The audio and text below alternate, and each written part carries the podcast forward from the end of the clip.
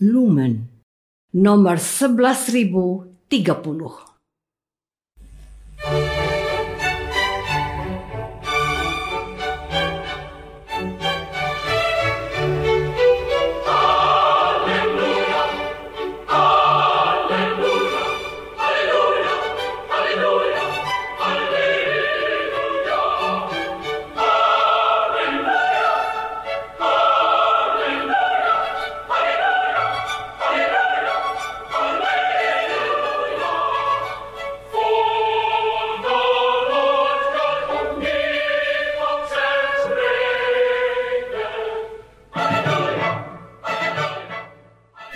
Saudara pendengar di segenap penjuru tanah air, selamat bergabung dengan Lumen Indonesia.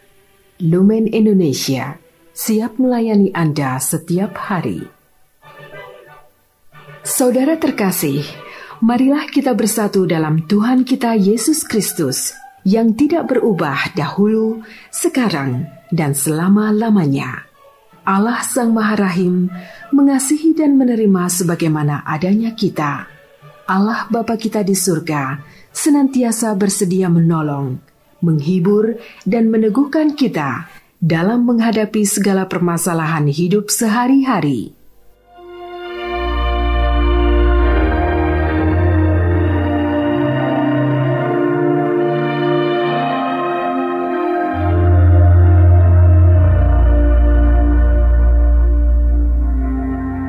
Saudara-saudari, marilah kita mendengarkan renungan dengan judul Menjadi Bijaksana.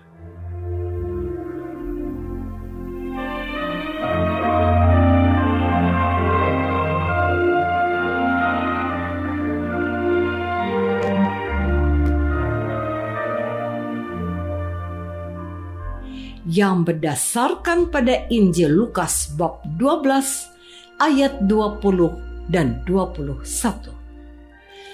Tetapi firman Allah kepadanya, Hai engkau orang bodoh, pada malam ini juga jiwamu akan diambil daripadamu, dan apa yang sudah kau sediakan, untuk siapakah itu nanti?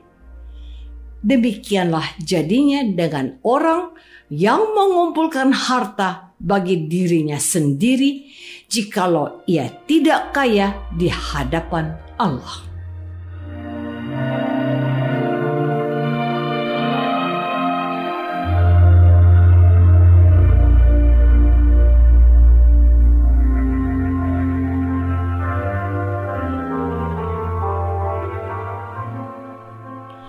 Dalam nama Bapa dan Putra dan Roh Kudus.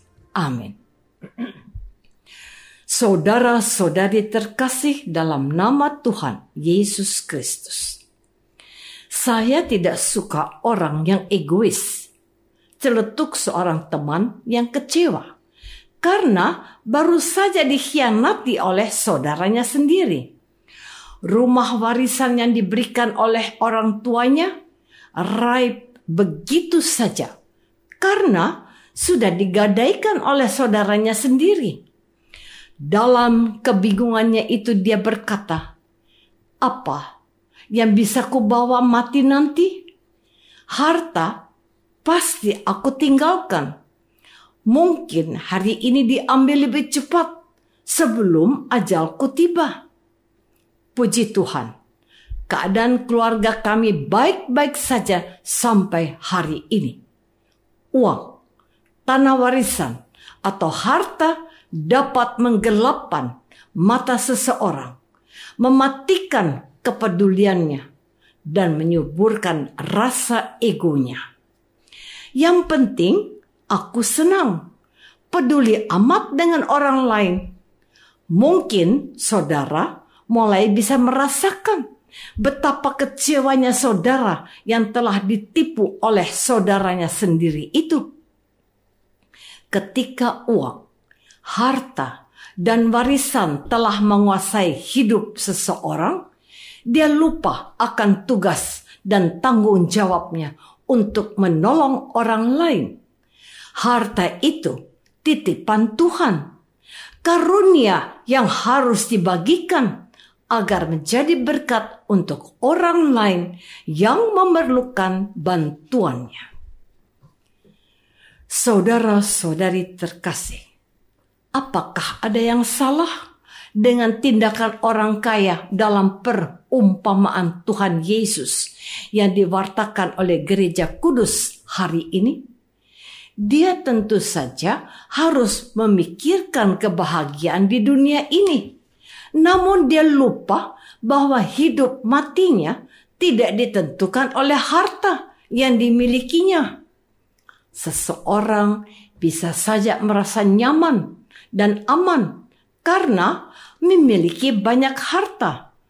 Namun perlu diingatkan bahwa kebahagiaan dan masa depannya tidak bergantung pada harta yang dimilikinya. Serangan jantung yang datang tanpa diduga bisa saja memutuskan segala harapan dan cita-citanya. Saya pernah mendengar homili seorang imam yang berkata, kita harus mempersiapkan hari kematian kita mulai saat ini.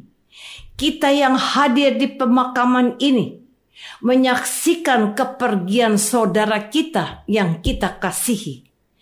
Kita pun akan menyusul suatu hari kelak. Pertanyaannya, apakah aku sudah melakukan apa yang dikehendaki oleh Tuhan? agar kita lakukan?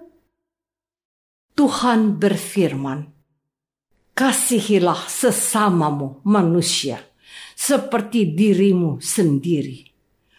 Orang yang meninggal ini tentu banyak berbuat kasih. Lihatlah, begitu banyak orang yang datang menghantar kepergiannya. Mereka seakan belum rela melepaskan kepergiannya. Saudara-saudari terkasih, perhatikanlah. Ada seseorang yang meminta Tuhan Yesus agar saudaranya berbagi warisan dengan dirinya. Orang ini butuh harta yang menjadi bagiannya.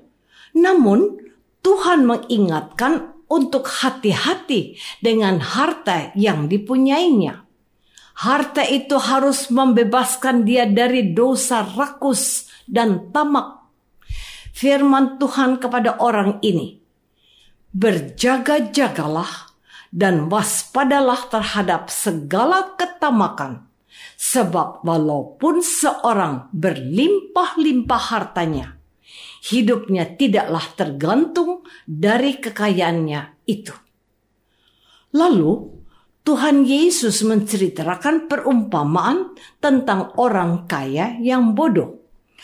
Orang kaya itu mengumpulkan banyak harta dan dia merasa sudah aman dan nyaman dengan hidupnya. Tetapi Tuhan berkata, "Hai, engkau orang bodoh, pada malam ini juga jiwamu akan diambil daripadamu." dan apa yang sudah kau sediakan untuk siapakah itu nanti? Demikianlah jadinya dengan orang yang mengumpulkan harta bagi dirinya sendiri, jikalau ia tidak kaya di hadapan Allah. Apakah orang tidak boleh menjadi kaya? Tentu saja boleh. Lalu apa yang dipersoalkan oleh Tuhan Yesus? ini. Jikalau ia tidak kaya di hadapan Allah. Apakah maksudnya? Orang harus menyadari bahwa kekayaan itu harus diperoleh dengan cara yang baik dan benar. Juga bahwa supaya dia jangan mengandalkan apa yang di dunia ini, melainkan harta yang di surga Tuhan mau kita mengumpulkan harta di surga, bukan yang di dunia ini.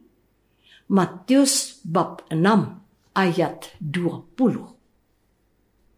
Saudara-saudari terkasih, Santo Paulus dalam suratnya kepada Timotius yang pertama meninggalkan pesan seperti ini.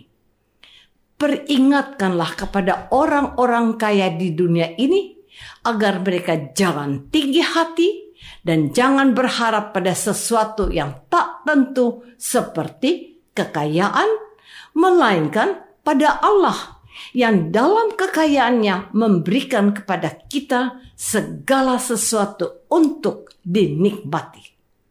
1 Timotius bab 6 ayat 17 baik Tuhan Yesus maupun Santo Paulus tidak menolak orang kaya, melainkan supaya mereka harus kaya di hadapan Allah.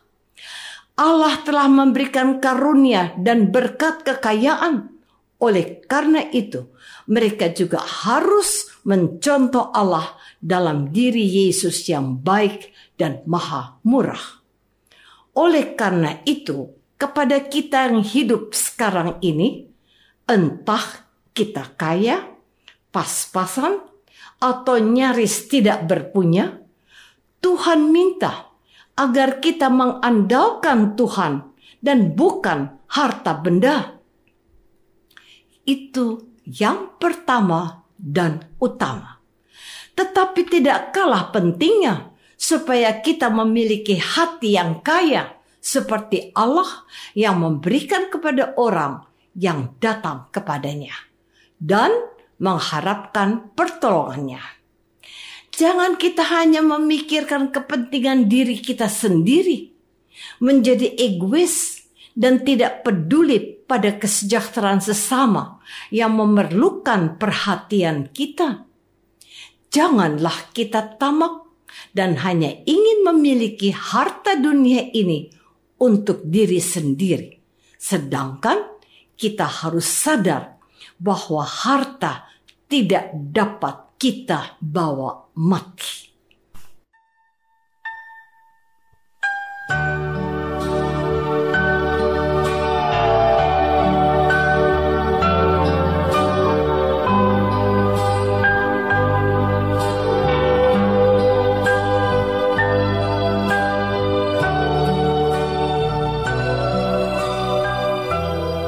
Saudara terkasih, marilah kita masuk dalam saat hening sejenak untuk meresapkan renungan yang baru saja kita dengar bersama dalam kehidupan iman kita masing-masing.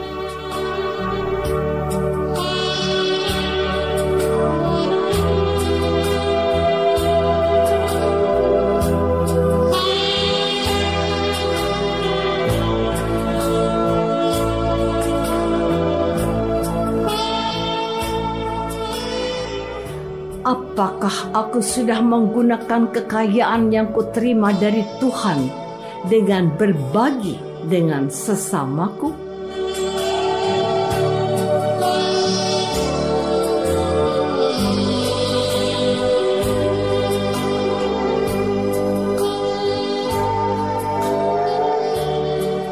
Marilah kita berdoa. Bapa yang maha baik, Terima kasih karena berkatmu yang kami setiap hari terima. Jauhkan kami dari watak egois dan ketamakan yang mementingkan diri sendiri. Ajarilah kami untuk berbagi dengan sesama kami demi Kristus Tuhan dan pengantara kami. Amin. Semoga kita semua selalu dinaungi dan dibimbing oleh berkat Allah yang Maha Kuasa, Bapa dan Putra dan Roh Kudus. Amin.